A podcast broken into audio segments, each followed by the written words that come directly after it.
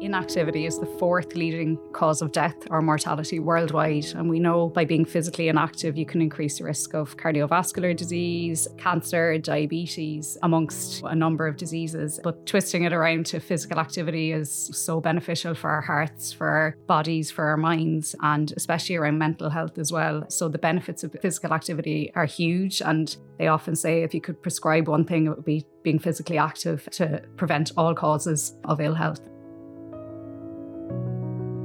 Welcome to another edition of the HSE Talking Health and Wellbeing podcast. My name is Eamon Keogh. On this episode, we're talking about physical activity, specifically physical activity in the workplace or active workplaces, and why it is important and what the HSE are doing to support the concept of a more active workplace. To discuss this in more detail, I'm delighted to be joined by Eimear Cotter, Project Manager Healthy Eating Active Living Programme, HSE Health and Wellbeing. Hello, Eimear. Hi, Eamon. And Dan Russell, Health Promotion Improvement Officer, who's working in Tallaght. Hi, Dan. Hi, Eamon. You're both very welcome.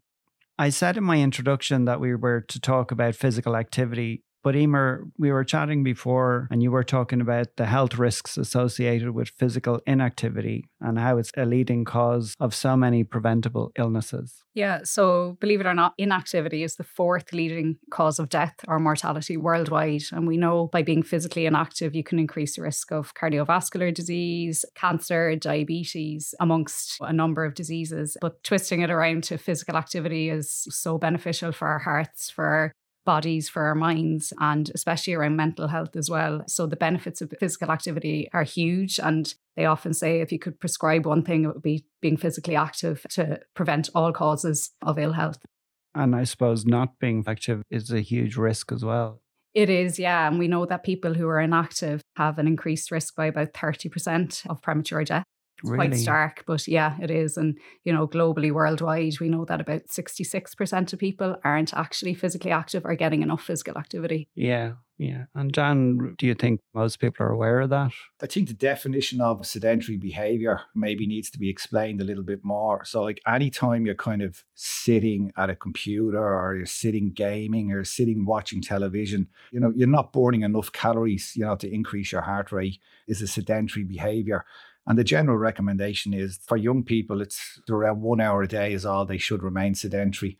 And most of the times during the day, they should be involved in some activity. Okay. So just to clarify, sedentary behavior is the amount of time we spend sitting down. Is that right? Yeah. So the WHO in 2020 released some new guidelines on how much physical activity we should be getting. And for the first time ever, they've called it out as being physically active and coupled with that is sedentary behavior. So, how we describe that is being physically active is getting your heart rate up. It's, you know, working your body, working your muscles, whether moderate or vigorous activity. And we do know the recommendations are for an adult is about 150 to 300 minutes a week you should be getting. But now they're focusing on that sedentary behavior. So, in the opposite of that, it's what we're doing for the whole entire day we need to look at. So, you might get 30 minutes of a jog, but if you're sitting down and sleeping for the rest of the day, you're actually probably sedentary. So we need to look at both of them. And we have things like the Steps to Health Challenge in the HSE would be a really good example of that is that we're increasing your step count throughout the day. And then you're looking as well at can I get that 30 minutes in? I'm actually, you know, getting benefits and getting all those benefits of being physically active. Right. And actually, now that you mentioned the Steps to Health Challenge, do you want to talk to us a little bit about what that is? It's coming to an end now, isn't it? It is, yeah. It just finished For there. Yeah, on Sunday. So we just finished a five week challenge. So it's a staff health and wellbeing initiative in the HSE run through the Health and Wellbeing Healthy Eating Active Living Programme.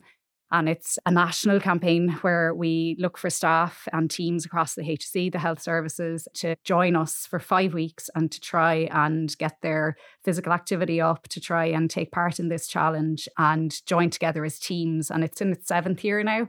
And, you know, I suppose the impact it's had on staff over the years is amazing. This year we had close to 6,600 staff signed up for it across 880 teams across the country. Yeah. And basically they just go out and they walk and they come together and they log kind of their step count as a team. It's not really just about the steps, but it's about looking and getting staff connected to each other through teams, but also looking at what is my physical activity, what is my activity during the day. And hopefully at the end of the five weeks after walking, after connecting, that the staff can kind of go away and, you know, a person might go away and say, okay, I've done a little bit, I feel a little bit better. And how can I bring that into my everyday life and keep going with this and increase my health and well being, increase feeling good, increase feeling, you know, all the feelings you get benefits of mental health from it. Yeah. And what's been the reaction in, in your area, Dan? I'm based in Dublin South Kildare, West Wicklow, which is CHO7. And the reaction from health promotion staff that actively work on this program and the, the team leaders and you know other staff who take part has been absolutely superb this year. There's been an increase from last year of over 2,000 people taking part which is as a result of uh, you know quite a comprehensive evaluation that happened after last year's Steps to Health program. And the feedback that we're getting from the health promotion team is that they're really enjoying the process and the autonomy that they've been given by the National Healthy Eating Active Living team to run some local competitions and engage a little bit more with some of the local staff. And a good example of the positive relationship that Eimear just spoke about in you know, kind of getting staff to actually work together and join together as a team was highlighted a couple of weeks ago when Denise and Lisa the two health promotion officers who are actively involved in leading out this program in CHO7. They went out to visit Eve Services, yeah. which is a Section 49 funded agency, because they'd taken part in one of the weekly competitions. And they went out to Eve to present them with a little Steps to Health gilet and when they got on site and they were brought in for a cup of tea or coffee, mm. and they could see that Eve had developed their own kind of weekly leaderboard and their own weekly step challenge and their own weekly motivational hints. And the whole team were involved in this process. And it just shows you that not only is it working nationally and regionally, but like at a local level, there is a real camaraderie there between the groups of people who actually take part at an individual level and a local level. Yeah. And it was great to see that they had such a kind of local involvement in the whole process. When you think of all those touch points within the HSE or the partners that you talk yep. about, I mean, it, the potential is massive. And even actually families as well of the people who've taken part. I'm sure, as you said, Eimear, mm. that people may continue to walk or keep up their steps. So Exactly. They bring that home effectively. Yeah. So in a previous podcast, um, Biddy O'Neill was speaking about the Healthy Ireland framework for workplaces and steps to health and the staff health and wellbeing in the active workplaces is a little piece of that puzzle and it's contributing to, you know, improving staff health and wellbeing and to making our workplace a happy, healthy place and making the healthy choice the easy choice for our staff. The health services of over 150,000 people. It's the size of a small city staff are our biggest resource and we need to keep our staff healthy. We need to keep our staff functioning. Staff health and well-being is such an important part of the HSE. To have a fully functioning health service, we need people to be well, to be happy, and we know the benefits of physical activity. Physical activity improves your mental health and well-being, your physical health. It leads into the HSE looking at how we can support staff to be active, and it's a little piece of that jigsaw. Yeah. And you were saying, Eimear, the Steps to Health Challenge model has changed this year. And Dan was talking about the autonomy at local level. Yeah. So I suppose traditionally, Steps to Health was run through the Health Eating Active Living program nationally, and we would have coordinated across the board all teams and we would have reached out to the CHOs for support. But this year, the Health Eating Active Living program, we took kind of a national coordination, but in terms of coordinating with the teams, implementing on the ground, linking with the teams, the CHOs and Health Promotion and Improvement Coordinators coordinators did that in each CHO and it was really really successful. So they would you know have that autonomy to run what fits locally mm. and connect in other pieces that they are working on on physical activity down there. So yeah so we'll have some results and evaluation at the end of the summer. It'll be interesting to see but the feedback has been really good so far and the support and communicating with doing their own local comms rather than at a national level. Yeah. And dan could you talk to us a little bit about what you did locally to activate the steps to health program? Yeah what we seen locally was great involvement and a great level of interest from all the different departments heads and the head of health and well-being and the head of primary care services and the head of mental health services and so on. And they used their influence and they sent out a broadcast email to all different sections and that was supported by the health promotion officers on the ground and the new twitter account that we have as well for health and well-being. And then The likes of John Larson in the communications team was very supportive as well in helping us reach the wider staff audience. And the whole process worked out quite well, particularly when you have the support of senior management in so many different departments. It really, really helps. And the second thing is last year, the Steps to Health Challenge and the relationship that's been built up between staff health and well-being in the staff health and well-being grant scheme and then the workplace wellness committees. There was also some really good links established, you know, in the last, I'm going to say in the last 12 to 18 months in and around this process. And I think that maybe helped as well, the whole staff health and well-being grant scheme. Yeah, very good. And I suppose, you know, by us going out and working with the local teams, I think it's reinforcing it at a local level and people are familiar with the processes. I think staff are connected more into their local HBNI offices, you know, and there's various things going around. So we found that I think that connection and that implementation at a local level has probably strengthened and it's built up those relationships and it's got staff engaged more because they're more familiar with that process. And we're really seeing that because our numbers this year were actually up 20% on last year.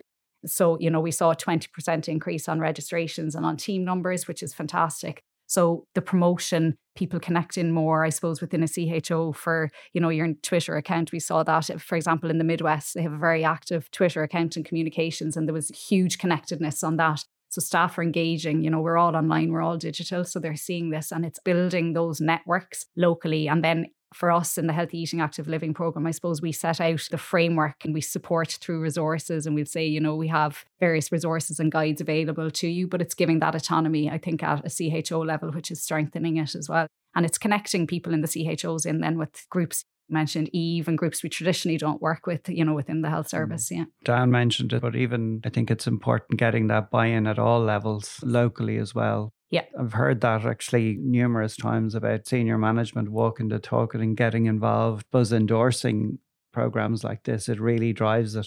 Exactly. Staff health and wellbeing needs to be top down and comes from the bottom as mm. well. The staff need to want it and feel part of it, but it does have to be endorsed at a management level and supported at a management level. Yeah. Yeah. Yeah, yeah we've seen that both last year and this year. Like a great example I have of one of the network managers buying into the whole process was Claire O'Leary. She's the network manager at Network 9 out in Tallaght. We held a walking event at one of the local park runs in Naas at the end of the Steps the Health Challenge. And Claire's only back off maternity leave and she turns up with, you know, the new baby and then the young child in the pram, you know, and, and some of our staff then that she worked closely with out in Tallaght.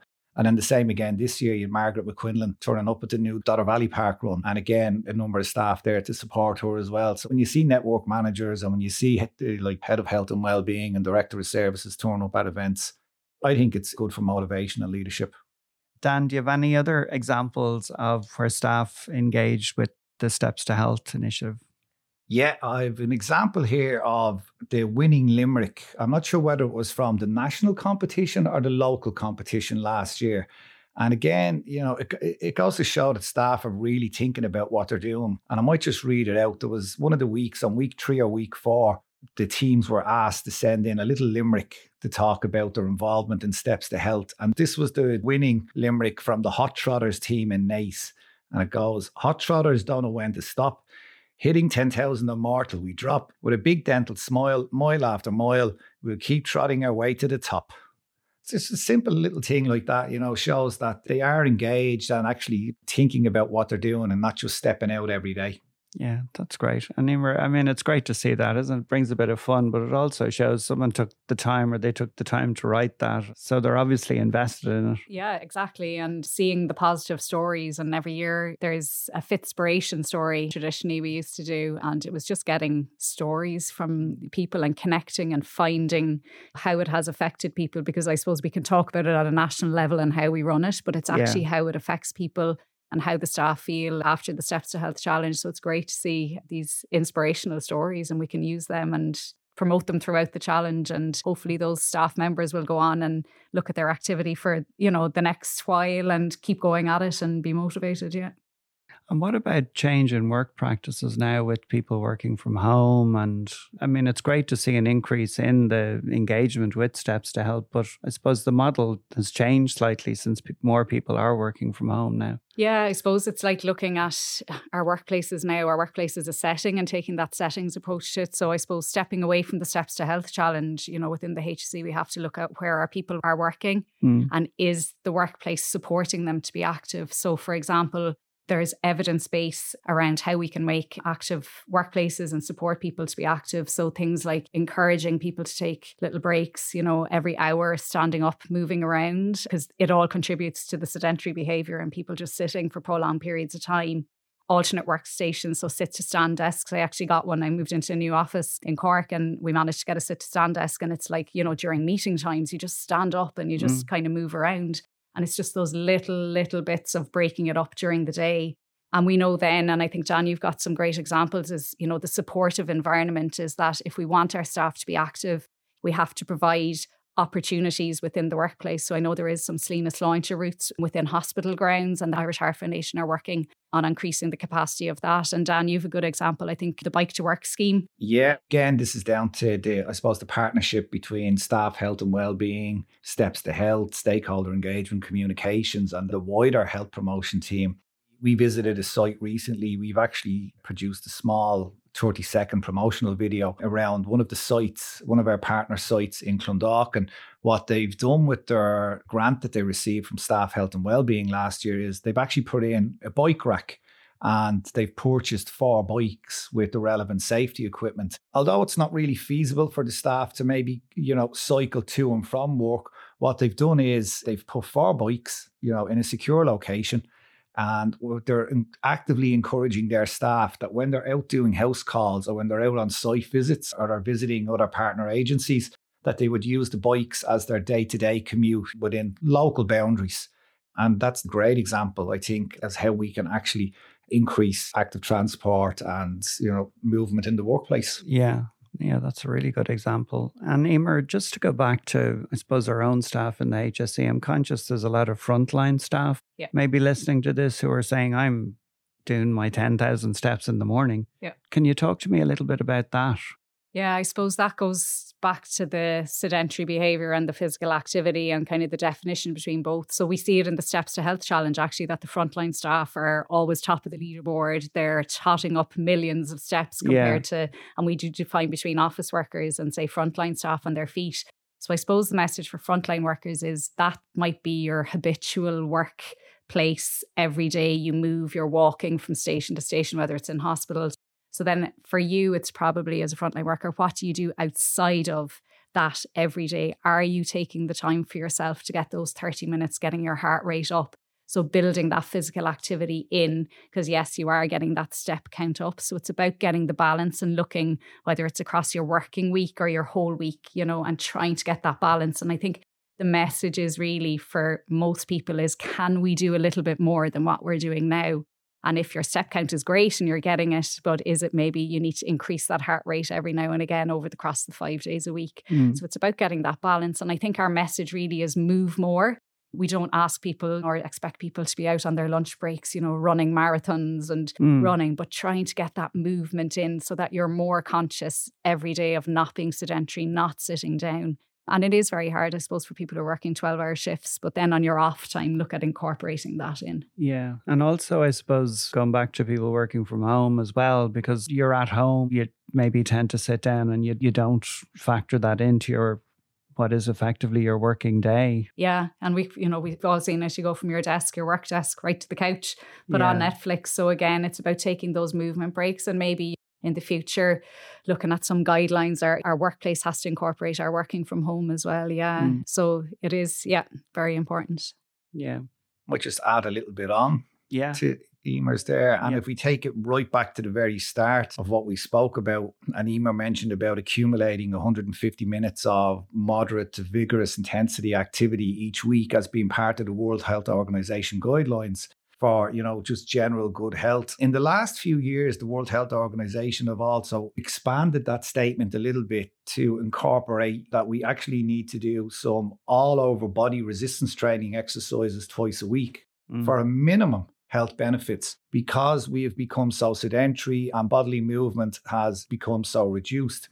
So I know one of the items that we're working on in CHO7 is trying to develop a relationship with the local authority leisure centres and gyms and swimming pools, whereby HSE staff can get a corporate membership rate you know, because a lot of these leisure centres and local authority fitness centres tend to be located quite close to HSE buildings or in communities where HSE staff actually live. So if we can develop some kind of a positive relationship between the local authority leisure and recreation services and the HSE staff services, this could be a good partnership and a good way to, you know, encourage people, whether you're working from home or going to or from work or even on your lunch break, to engage in slightly different activity than just, just walking. Mm. Hopefully it works out. And Eimear, are there other initiatives that employers could introduce? Yeah, definitely. So we have the bike to work scheme I mentioned before. So within the HSE, so that's where you can get commuting to work or your bike and you can get all the accessories tax free and tax benefits yeah. of it. Yeah. So even little simple things, for example, if you know if there's going to be bike racks or there might be showers so that people can commute to work and to be active, and you know I suppose signage and communications and campaigns like use the stairs instead of the lift. You know it's something we all automatically do go over and press the button on the lift, but increasing I suppose looking around your workplace and is there things you can encourage people to do and to do differently as well? Yeah. You mentioned na Sláinte actually. Yeah. Yeah, so that's an Irish Heart Foundation initiative. So they have routes mapped out across Ireland in the community, but also within a lot of the hospital campuses have them. And it just maps out simple routes that people could take, you know, around hospital campuses can be huge, HC campuses. So, you know, getting in your 1.5 kilometres, 30 minutes, you know, to go out mm. and have a, a break at lunchtime or on your route. Yeah. So it's a really good initiative. Yeah. And are there other things in CHO7 yeah, it's not just CHO7. Yeah. I think this is nationally, and I'm not going to be 100% accurate here, but I do know that there is actually a small travel allowance available for people who use a bike as part of their day to day work. I couldn't tell you what the exact rate per kilometer is, but I'm not sure, you know, how much people actually know about this. Mm. But I know one of my colleagues in CHO7 is definitely the keen, keen cyclist and a keen environmental person. And she's highlighted this a couple of times at our own local team meetings. So I think that could be worth exploring for people, you know, who are interested in cycling and maybe just need that little bit of extra motivation at the end of every fortnight. Yeah, Okay. So I think another benefit of the Steps to Health challenge would be the fact that a lot of staff now, we talked about working from home, maybe feel isolated and out of the workplace. This brings people back together really as a team, doesn't it, Eimear? It does, yeah. I suppose some staff are working hybrid remotely and into the office, but definitely Steps to Health has brought that team bonding, as you mentioned, and give something for people to connect into. And we do have the hashtag HC Steps Challenge, and we've seen great engagement from teams around that. Um, teams being able to connect in, and we see. I know Dan, you mentioned photograph competitions that they have locally. Yeah, there's been great involvement both locally and nationally at a photographic competition. And actually, one of the ones that stands out to me from last year was the dentists in Celbridge and the dental team actually, you know, reenacting the photograph of the Beatles you know, stepping across the pedestrian cross and with their Healthy Ireland little pedometers on their side. And it actually won an award for that. And then, you know, the other thing we've noticed this year in particular is lots of people are now starting to send in photographs of themselves out with nature and out in different environments. And we've even had a couple of people send in photographs of themselves when they're on holidays with their little Healthy Ireland step counter on their hip, which shows like just how involved they are in the whole process. Um, I think this is great, especially for people who are maybe working remotely and who are maybe not seeing their work colleagues as much as they used to. And it's a great way for them to stay connected, you know, to their work colleagues and possibly people that they don't see as much as they used to. Yeah. I mean, I've heard as well people setting up WhatsApp groups and even that banter of we have more steps than you, you, or exactly yeah and i suppose that goes down to the importance of the team coordinators. So yeah. this year i suppose and every year you'd have a team coordinator who manages their own team. So they'll register for their team and they're the ones they're really important to the process who keep the teams motivated They send out the weekly competitions. They send out, come on, you know, we have to log our steps in the heel program. These heels are made for walking was our team this year, and we couldn't have done it without Veronica, our team coordinator, every Monday. Come on, guys, log your steps. And it's just that reminder, that reinforcement. And the team coordinators are champions and they're championing it within their organizations. And you find actually some teams are because we have between two and 10 people, but there could be three or four teams registered, you know, within one organization and they'll compete against each other. But at the same time, it's about that connectedness and keeping together, you know, connecting with your teammates, mm, you know, and mm. your work colleagues, as you mentioned. I just say a picture tells a thousand words, but some of the pictures I've seen on Twitter as well, people posting from different countries away yeah. saying, I've got my steps today. So yeah. even our own Sarah McCormick was tweeting from, was she on safari in South Africa with her oh, step really? counter? So yeah, yeah. And Eimear, we've talked a lot about steps to health, but say people with a disability and that, what are their recommendations around what they should do in terms of their physical activity? Yeah, so actually, the recommendations from the WHO are very similar. So, 150 to 300 minutes of moderate activity, but within the capabilities of the individual and we do know that people with a disability can do various adaptive exercises and it's getting that moderate activity in as well. But I suppose it's looking at the environment and making sure that there's accessible, that it's not just about steps, you know, that it's about movement, whatever within your capacity or your capability there is. We do partner with the Active Disability Ireland on the Active Healthy Me program. So it is a health services program where disability services sign up and can do physical activity. And they have lots of information on their website for people who want to become active who have a disability. But it's something we need to be really mindful of that, you know, steps aren't for everybody and that we need to look at that whole kind of uh, the move for health. Yeah. I think the key message is move Move, movement matters really isn't movement it? Movement matters yeah even taking you know we say steps for health but it's beyond steps it's just moving and increasing that movement throughout the day taking those breaks within you know your workplace and just really cutting down at that sedentary behavior i think it can't be emphasized enough. Yeah and where can people get more information about exercising or you know, ideas for being physically active? Yeah, so hse.ie health and wellbeing we have a series of information on physical activity, increasing your physical activity levels, exercising. And on the Health and Wellbeing YouTube channel, actually, we have a series of staff videos that were produced a couple of years ago. They are a series of, I think there's yoga, there's chair yoga, Pilates, and strength and resistance. So aimed specifically at staff that they can work through six sessions in each. And we do have some videos on that YouTube channel for people who might have a chronic disease, who can exercise safely at home. There's information there. And then also recently added was some physiotherapists in the Midwest have created a series of videos for just stretches at your desk and moving at your desk. They're really good short one minute videos and they're also on the HSE Health and Wellbeing physical activity pages. Yeah. And do you have any other information sites, Dan? Yeah, I mean, the HSE have great relationship with the local sports partnerships across you know the whole of Ireland and they've a great variety of what they do you know in terms of the services they provide and I think that should be a key starting point for anybody. You, it doesn't matter what fitness level you are what age you are what type of ability you have the local sports partnerships they cater for all ages and all abilities and I would be signposting anybody irrespective of who you are you know, a HSE staff member or a family member or friend to just look up your local sports partnerships. And they're very friendly, very positive, and it's a great starting point for anybody who's maybe thinking of taking up exercise again or returning to exercise and they're not really sure exactly where they should start or go or what they should do.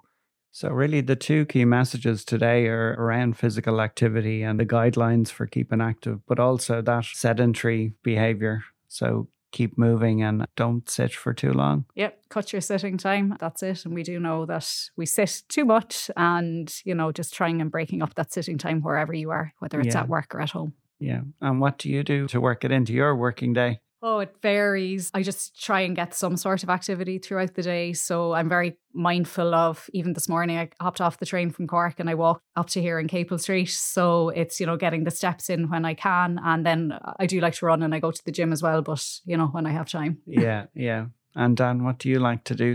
What I like to do now, I'm kind of at the age now where I'm a little bit restricted by what my body allows me to do. So for me, I'm a member of the Celbridge Athletics Club and I do a bit of masters kind of athletics and masters running. So that's kind of over 35s. Some of it is competitive, some of it is just a bit of fun.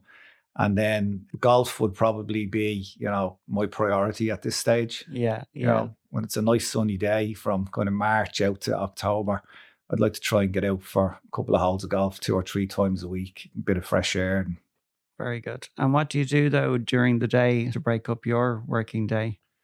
I think I'm in a bit of a lucky position in that because I'm involved in stakeholder engagement and comms, I'm actually moving a lot from one building to another. Yeah. You know, so if it's a short walk, so for example, from Broomhill to Kilnamanagh Primary Care Centre, it's actually quite an easy walk for me, about five or 10 minutes each way. Anything else that I would try and do is I do a school run in the morning. And this is a real practical example of how people who work, people who have children, people who are a little bit busy. I have three children. And what we do is we actually, instead of actually going to the school, I always park in, I'm going to say, a supermarket car park, which is about 10 minute walk away at the most. And I'll walk the younger child to school and then walk back myself. So, you know, they're the little things that I try to do. You know, I don't always have to park exactly closest to the door of anywhere I'm going. Sometimes I'll take the lift, sometimes I won't take the lift. And depending on how sore my legs are from a training session the night before, I might not have much of an option. Yeah. I try and vary things as much as possible every day. And, Yeah. and for me, that's a bit of a key, you know, is to is to trying to kind of vary what I'm doing each day. Yeah, I think interesting what you both said and what we've talked about before. It's just about working it into your day. We talked about what employers can do, but also the onus is on yourself, isn't it? Just to look at standing up or, Yeah. as you say, parking the car a little bit further away or walking from the train, whatever it is. It's just about tackling that sedentary behavior and Yeah. keeping moving. It is, yeah. And I suppose it's easy now in the summer when the sun is shining, but it is definitely just working in those extra couple of steps where you can. Taking the stairs, like there's four floors here in the building. I Yeah. pressed the lift. I was like, no, I'll take those four. If you do that a couple of times a day, you know, that's four flights of stairs in your workplace. Yeah. Walking down to the water cooler. And I think probably in the office, we probably might move a little bit more than at home. You tend to be better set up at home, you know, and everything's closer to you in your house. But I think within the office staff and in the HSE, it's probably quite a distance to the water cooler or down to the kitchen. So yeah, taking those steps regularly.